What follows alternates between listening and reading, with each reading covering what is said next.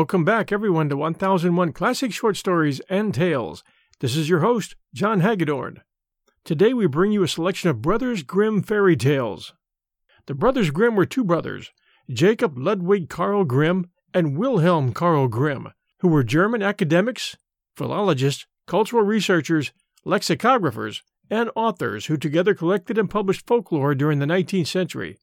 They were among the first and best known collectors of German and European folk tales and popularized traditional oral tale types such as Cinderella, The Frog Prince, The Goose Girl, Hansel and Gretel, Rapunzel, Beauty and the Beast, Little Red Riding Hood, The Wolf and the Seven Young Goats, Rumpelstiltskin, Sleeping Beauty, and Snow White.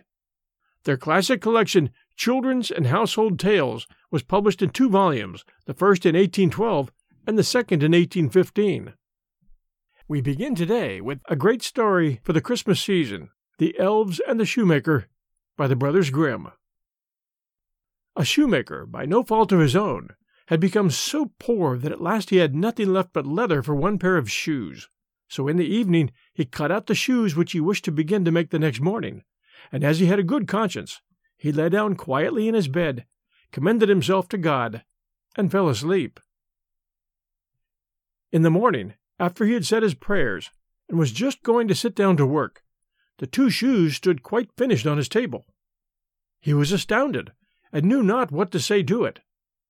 He took the shoes in his hands to observe them closer, and they were so neatly made that there was not one bad stitch in them, just as if they were intended as a masterpiece. Soon after, a buyer came in, and as the shoes pleased him so well, he paid more for them than was customary, and with the money, the shoemaker was able to purchase leather for two pairs of shoes. He cut them out at night, and next morning was about to set to work with fresh courage, but he had no need to do so, for when he got up, they were already made, and buyers also were not wanting, who gave him money enough to buy leather for four pairs of shoes.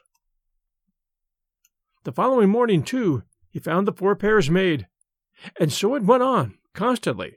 What he cut out in the evening was finished by the morning, so that he soon had his honest independence again, and at last became a wealthy man. Now it befell that one evening not long before Christmas, when the man had been cutting out, he said to his wife, before going to bed, What think you if we were to stay up tonight and see who it is that lends us this helping hand? The woman liked the idea, and lighted a candle, and then they hid themselves in a corner of the room behind some clothes which were hanging up there, and watched. When it was midnight, two little men came, sat down by the shoemaker's table, took all the work which was cut out before them, and began to stitch, and sew, and hammer so skilfully and so quickly with their little fingers that the shoemaker could not turn away his eyes for astonishment. They did not stop until all was done and stood finished on the table, and then they ran quickly away. Next morning the woman said, The little men have made us rich, and we really must show that we are grateful for it. They run about so, and are barely dressed, and must be cold. I'll tell thee what I'll do. I will make them little shirts and coats and vests and trousers, and knit both of them a pair of stockings, and do thou too make them two little pairs of shoes. The man said, I shall be very glad to do it. And one night, when everything was ready, they laid their presents all together on the table instead of the cut-out work, and then concealed themselves to see how the little men would behave. At midnight they came bounding in, and wanted to get to work at once, but as they did not find any leather cut out, but only the pretty little articles of clothing. They were at first astonished, and then they showed intense delight. They dressed themselves with the greatest rapidity, putting the pretty clothes on, and singing. Now we are the boys so fine to see. Why should we longer cobblers be? Then they danced and skipped and leapt over chairs and benches. At last they danced out of doors. From that time forth they came no more, but as long as the shoemaker lived all went well with him, and all his undertakings prospered. The second story. There was once a poor servant girl who was industrious and cleanly, and swept the house every day, and emptied her sweepings on the great heap in front of the door. One morning when she was just going back to her work, she found a letter on this heap, and as she could not read, she put her broom in the corner and took the letter to her master and mistress. And behold, it was an invitation from the elves, who asked the girl to hold a child for them at its christening. The girl did not know what to do, but at length, after much persuasion, and as they told her that it was not right to refuse an invitation of this kind, she consented. Then three elves came and conducted her to a hollow mountain where the little folks lived. Everything there was small, but more elegant and beautiful than can be described. The baby's mother lay in a bed of black ebony ornamented with pearls. The coverlids were embroidered with gold. The cradle was of ivory, the bath of gold. The girl stood as godmother, and then wanted to go home again, but the little elves urgently entreated her to stay three days with them. So she stayed, and passed the time in pleasure and gaiety, and the little folks did all they could to make her happy. At last she set out on her way home. Then first they filled her pockets quite full of money, and after that they let her out of the mountain again. When she got home, she wanted to begin her work, and took the broom, which was still standing in the corner, in her hand, and began to sweep. Then some strangers came out of the house, who asked her what she was and what business she had there. And she had not, as she thought, been three days with the little men in the mountains, but seven years, and in the meantime her former masters had died. We'll return to the third story right after this sponsor message. And now, the third story The Golden Bird. The moral here? If you're getting good counsel, follow it. A certain king had a beautiful garden, and in the garden stood a tree which bore golden apples. These apples were always counted, and about the time when they began to grow ripe it was found that every night one of them was gone. The king became very angry at this, and ordered a gardener to keep watch all night under a tree. The gardener set his eldest son to watch, but about twelve o'clock he fell asleep, and in the morning another of the apples was missing. Then the second son was ordered to watch, and at midnight he too fell asleep, and in the morning another apple was gone. Then the third son offered to keep watch, but the gardener at first would not let him, for fear some harm should come to him. However, at last he consented, and the young man laid himself under the tree to watch. As the clock struck twelve, he heard a rustling noise in the air, and a bird came flying that was of pure gold. And as it was snapping at one of the apples with its beak, the gardener's son jumped up and shot an arrow at it. But the arrow did the bird no harm, only it dropped a golden feather from its tail, and then flew away. The golden feather was brought to the king in the morning, and all the council was called together. Everyone agreed that it was worth more than all the wealth of the kingdom, but the king said, One feather is of no use to me. I must have the whole bird. Then the gardener's eldest son set out and thought to find the golden bird very easily. And when he had gone but a little way, he came to a woods, and by the side of the woods he saw a fox sitting. So he took his bow and made ready to shoot at it. Then the fox said, Do not shoot me, for I will give you the good counsel, I know what your business is, and that you want to find the golden bird. You will reach a village in the evening, and when you get there you will see two inns opposite to each other, one of which is very pleasant and beautiful to look at. Go not in there, but rest for the night in the other, though it may appear to you to be very poor and mean. But the son thought to himself, What can such a beast as this know about this matter? So he shot his arrow at the fox, but he missed it, and it set up its tail above its back and ran into the wood. Then he went his way, and in the evening came to the village where the two inns were, and in one of these were people singing and dancing and feasting, but the other looked very dirty and poor. I should be very silly, said he, if I went to that shabby house and left this charming place. So he went into the smart house, and ate and drank at his ease, and forgot the bird, and his country too. Time passed on, and as the eldest son did not come back, and no tidings were heard of him, the second son set out, and the same thing happened to him. He met the fox, who gave him the good advice, but when he came to the two inns, his eldest brother was standing at the window where the merrymaking was, and called for him to come in. And he could not withstand the temptation, but went in, and forgot the golden bird and his country in the same manner. Time passed on again, and the youngest son too wished to set out into the wide world to seek for the golden bird. But his father would not listen to it for a long while, for he was very fond of his son, and was afraid that some ill luck might happen to him also, and prevent his coming back. However, at last it was agreed that he should go, for he would not rest at home. And as he came to the wood, he met the fox, and heard the same good counsel. But he was thankful to the fox, and did not attempt his life as his brothers had done. So the fox said, Sit upon my tail, and you will travel faster.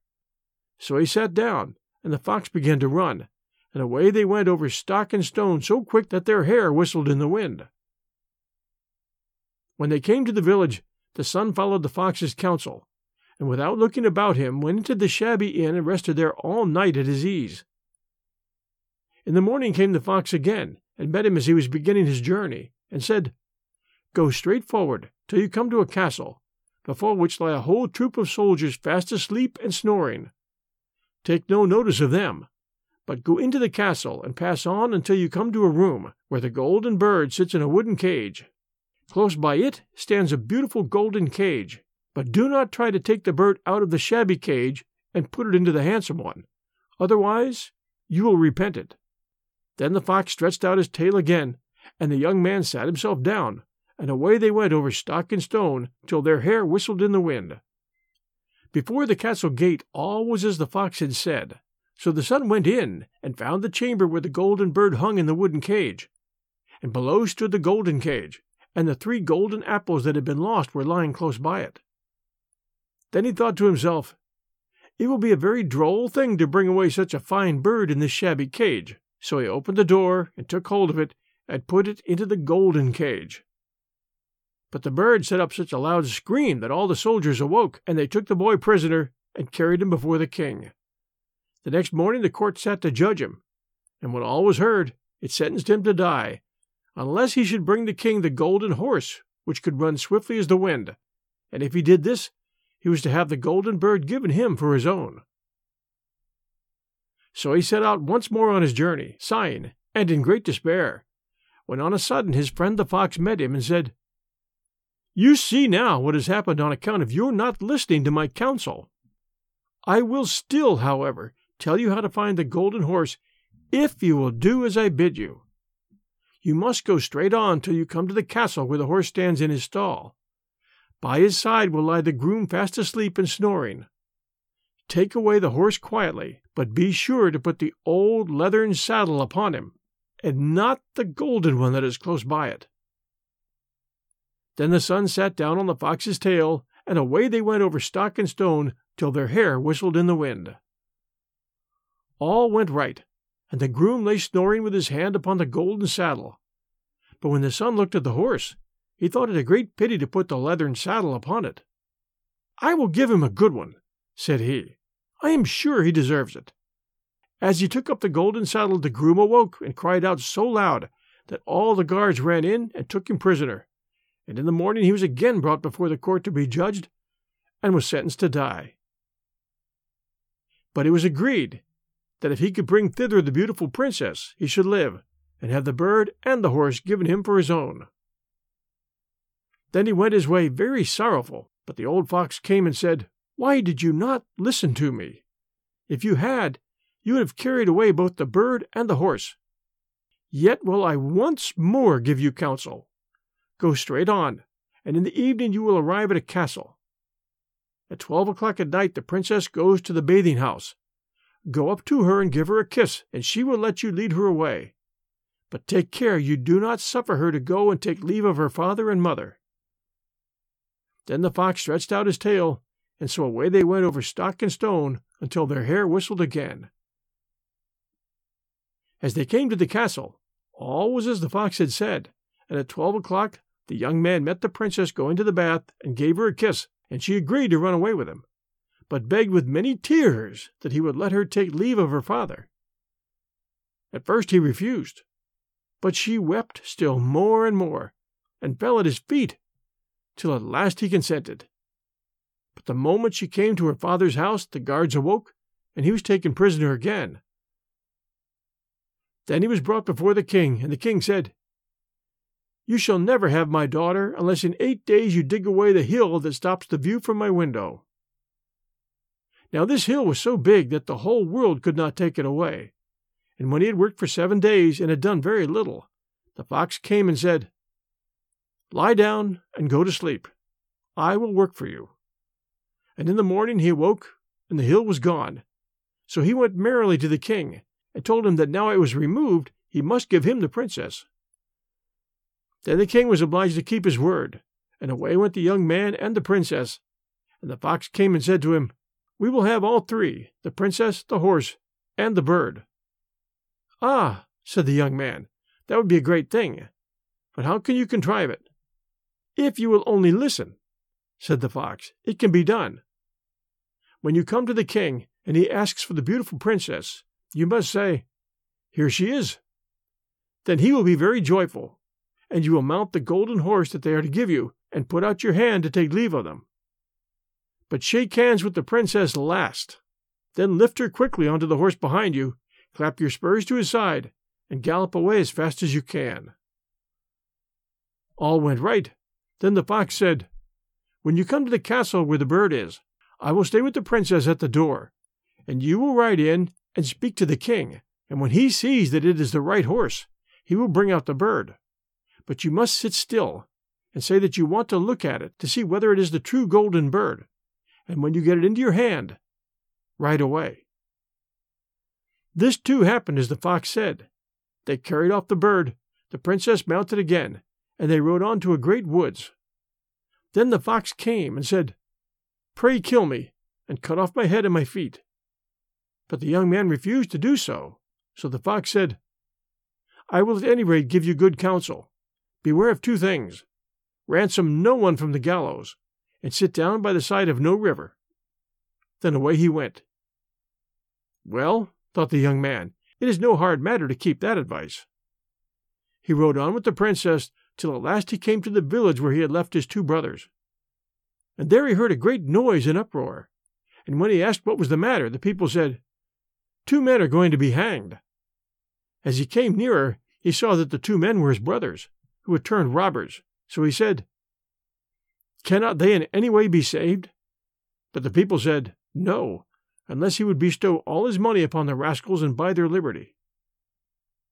Then he did not stay to think about the matter, but paid what was asked, and his brothers were given up and went on with him towards their home.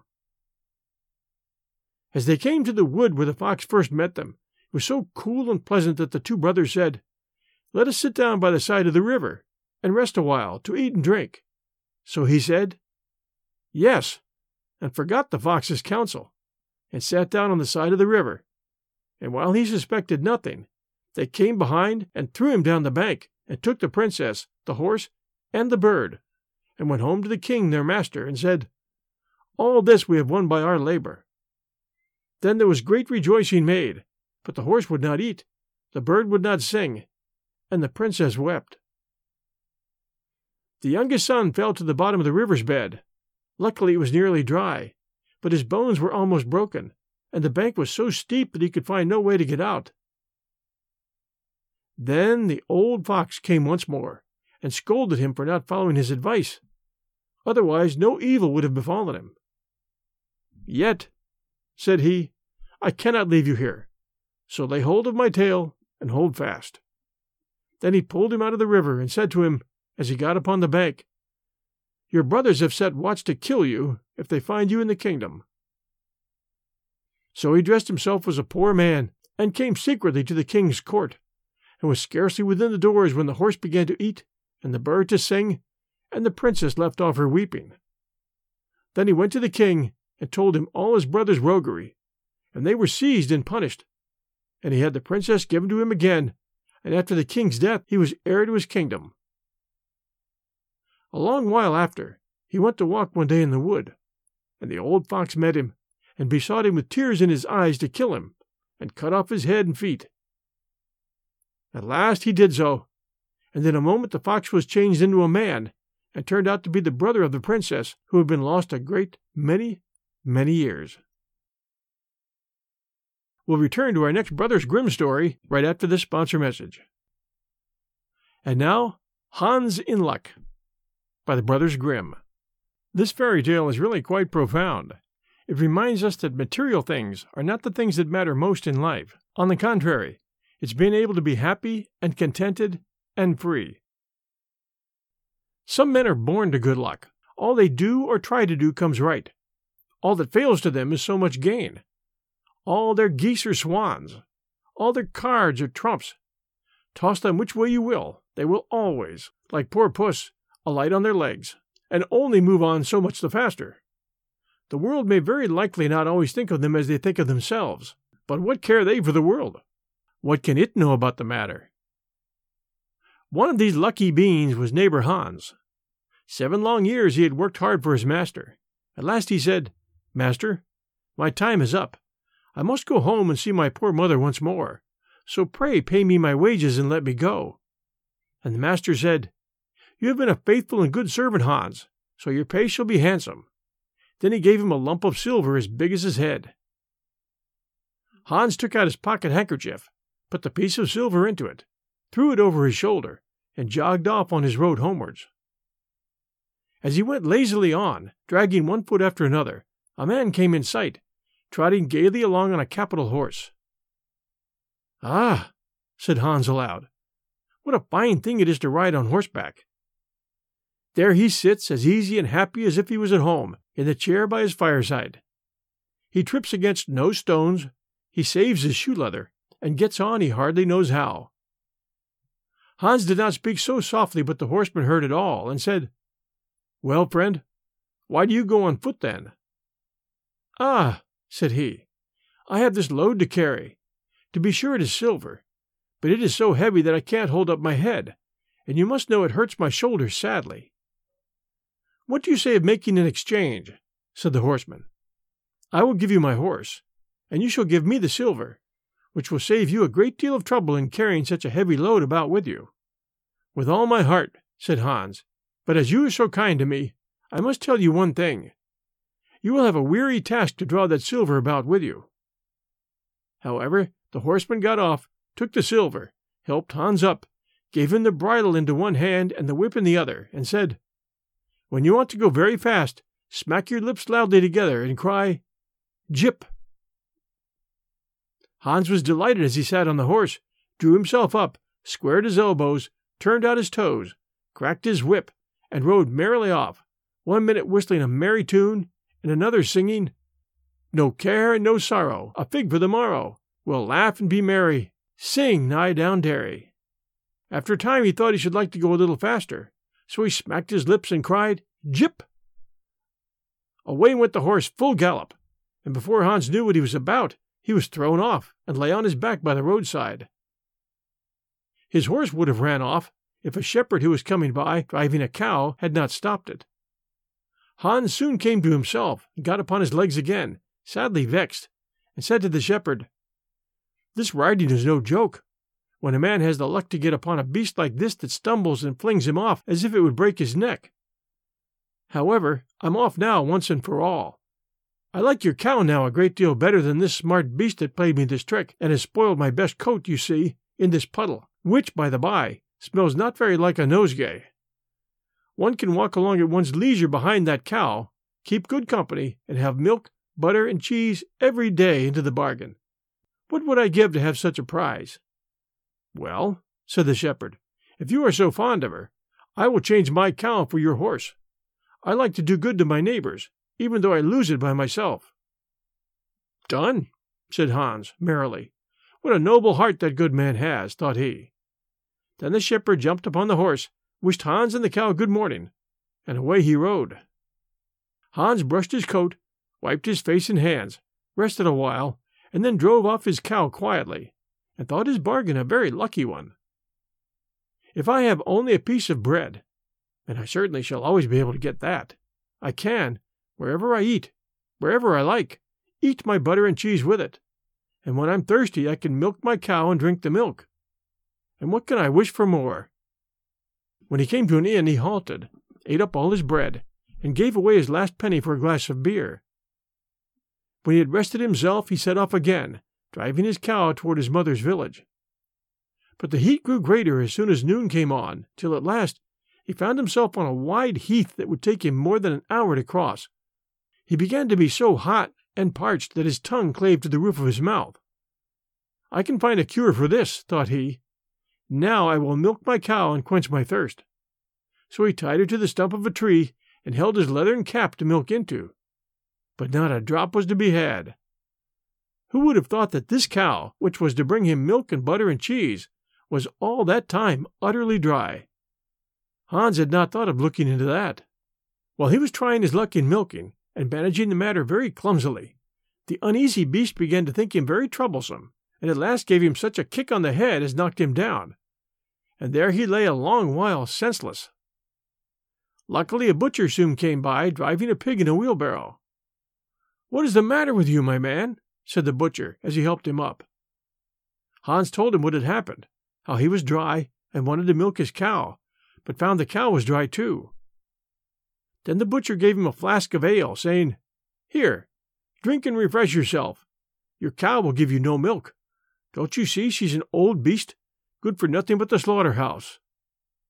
Alas, alas, said Hans, who would have thought it? What a shame to take my horse and give me only a dry cow. If I kill her, what will she be good for? I hate cow beef. It's not tender enough for me. If it were a pig now, like that fat gentleman you're driving along at his ease, one could do something with it. It would at any rate make sausages. Well, said the butcher, I don't like to say no when one is asked to do a kind, neighborly thing. To please you, I will change and give you my fine fat pig for the cow. Heaven reward you for your kindness and self denial, said Hans, as he gave the butcher the cow, and taking the pig off the wheelbarrow, drove it away, holding it by the string that was tied to his leg. And so on he jogged, and all seemed now to go right with him. He had met with some misfortunes, to be sure, but he was now well repaid for all. How could it be otherwise with such a traveling companion as he had last got with the pig? The next man he met was a countryman carrying a fine white goose. The countryman stopped to ask what the time was. This led to further chat, and Hans told him all his luck, how he had had so many good bargains, and how all the world went gay and smiling with him. The countryman then began to tell his tale, and said he was going to take the goose to a christening. Feel, said he, how heavy it is, and yet it is only eight weeks old. Whoever roasts and eats it will find plenty of fat upon it, it has lived so well. You're right, said Hans, as he weighed it in his hand. But if you talk of fat, my pig is no trifle. Meantime the countryman began to look grave and shook his head. Hark ye, said he, my worthy friend, you seem a good sort of fellow, so I can't help doing you a kind turn. Your pig may get you into a scrape. In the village I just came from, the squire has had a pig stolen out of his sty. I was dreadfully afraid when I saw you that you had got the squire's pig. If you have, and they catch you, it'll be a bad job for you. The least they will do will be to throw you into the horse pond. Can you swim? Poor Hans was sadly frightened. Good man, cried he, pray get me out of this scrape. I know nothing of where the pig was either bred or born, but he may have been the squire's for aught I can tell. You know this country better than I do. Take my pig and give me the goose. I ought to have something into the bargain, said the countryman. Give a fat goose for a pig, indeed. Tis not everyone would do as much for you as that. However, I will not be hard upon you, as you are in trouble.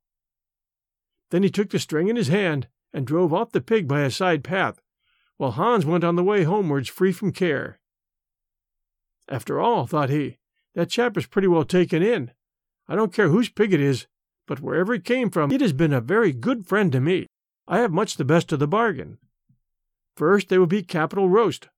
Then the fat will find me in goose grease for six months, and then there are all the beautiful white feathers.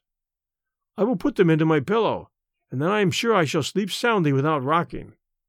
How happy my mother will be! Talk of the pig, indeed! Give me a fine fat goose. As he came to the next village, he saw a scissor grinder with his wheel, working and singing. O'er hill and o'er dale, so happy I roam, work light and live well, all the world is my home. Then who so blithe, so merry as I? Hans stood looking on for a while, and at last said, You must be well off, Master Grinder. You seem so happy at your work. Yes, said the other, mine is a golden trade. A good grinder never puts his hand into his pocket without finding money in it. But where did you get that beautiful goose? I did not buy it. I gave a pig for it. And where did you get the pig? he asked. I gave a cow for it. And the cow? I gave a horse for it. And the horse? I gave a lump of silver as big as my head for it. And the silver? Oh, I worked hard for that seven long years. You have thriven well in the world hitherto, said the grinder. Now, if you could find money in your pocket whenever you put your hand in it, your fortune would be made. Very true, but how is that to be managed? How? Why, you must turn grinder like myself, said the other. You only want a grindstone, the rest will come of itself. Here is one but is little the worse for wear. I could not ask for more than the value of your goose for it. Will you buy it? How can you ask? said Hans. I should be the happiest man in the world if I could have money whenever I put my hand in my pocket. How could I want more? Here's the goose. Now, said the grinder, as he gave him a common rough stone that lay by his side, this is a most capital stone. Do but work it well enough, and you can make an old nail cut with it. Hans took the stone and went his way with a light heart. His eyes sparkled for joy, and he said to himself, Surely I must have been born in a lucky hour. Everything I could want or wish for comes of itself. People are so kind. They seem really to think I do them a favor in letting them make me rich, and giving me good bargains. Meantime he began to be tired, and hungry too, for he had given away his last penny in his joy at getting the cow. At last he could go no farther, for the stone tired him sadly, and he dragged himself to the side of a river that he might take a drink of water and rest a while. So he laid the stone carefully by his side on the bank. But, as he stooped down to drink, he forgot it, pushed it a little, and down it rolled, plump into the stream. For a while he watched it sinking in the deep clear water, then sprang up and danced for joy, and again fell upon his knees and thanked heaven, with tears in his eyes, for its kindness in taking away his only plague, that ugly, heavy stone.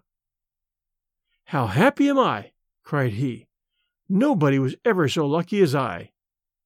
Then up he got with a light heart, free from all his troubles, and walked on till he reached his mother's house, and told her how very easy the road to good luck was. And the key to being happy is how you set the rules and conditions for that happiness. Thanks for joining us at 1001 Classic Short Stories and Tales. If you enjoy our show, please do share with friends. We appreciate that. And send us a review if you get the chance. We'll return next Sunday night at 8 p.m. with a brand new story. Until then, everyone, stay safe, and we'll be back soon.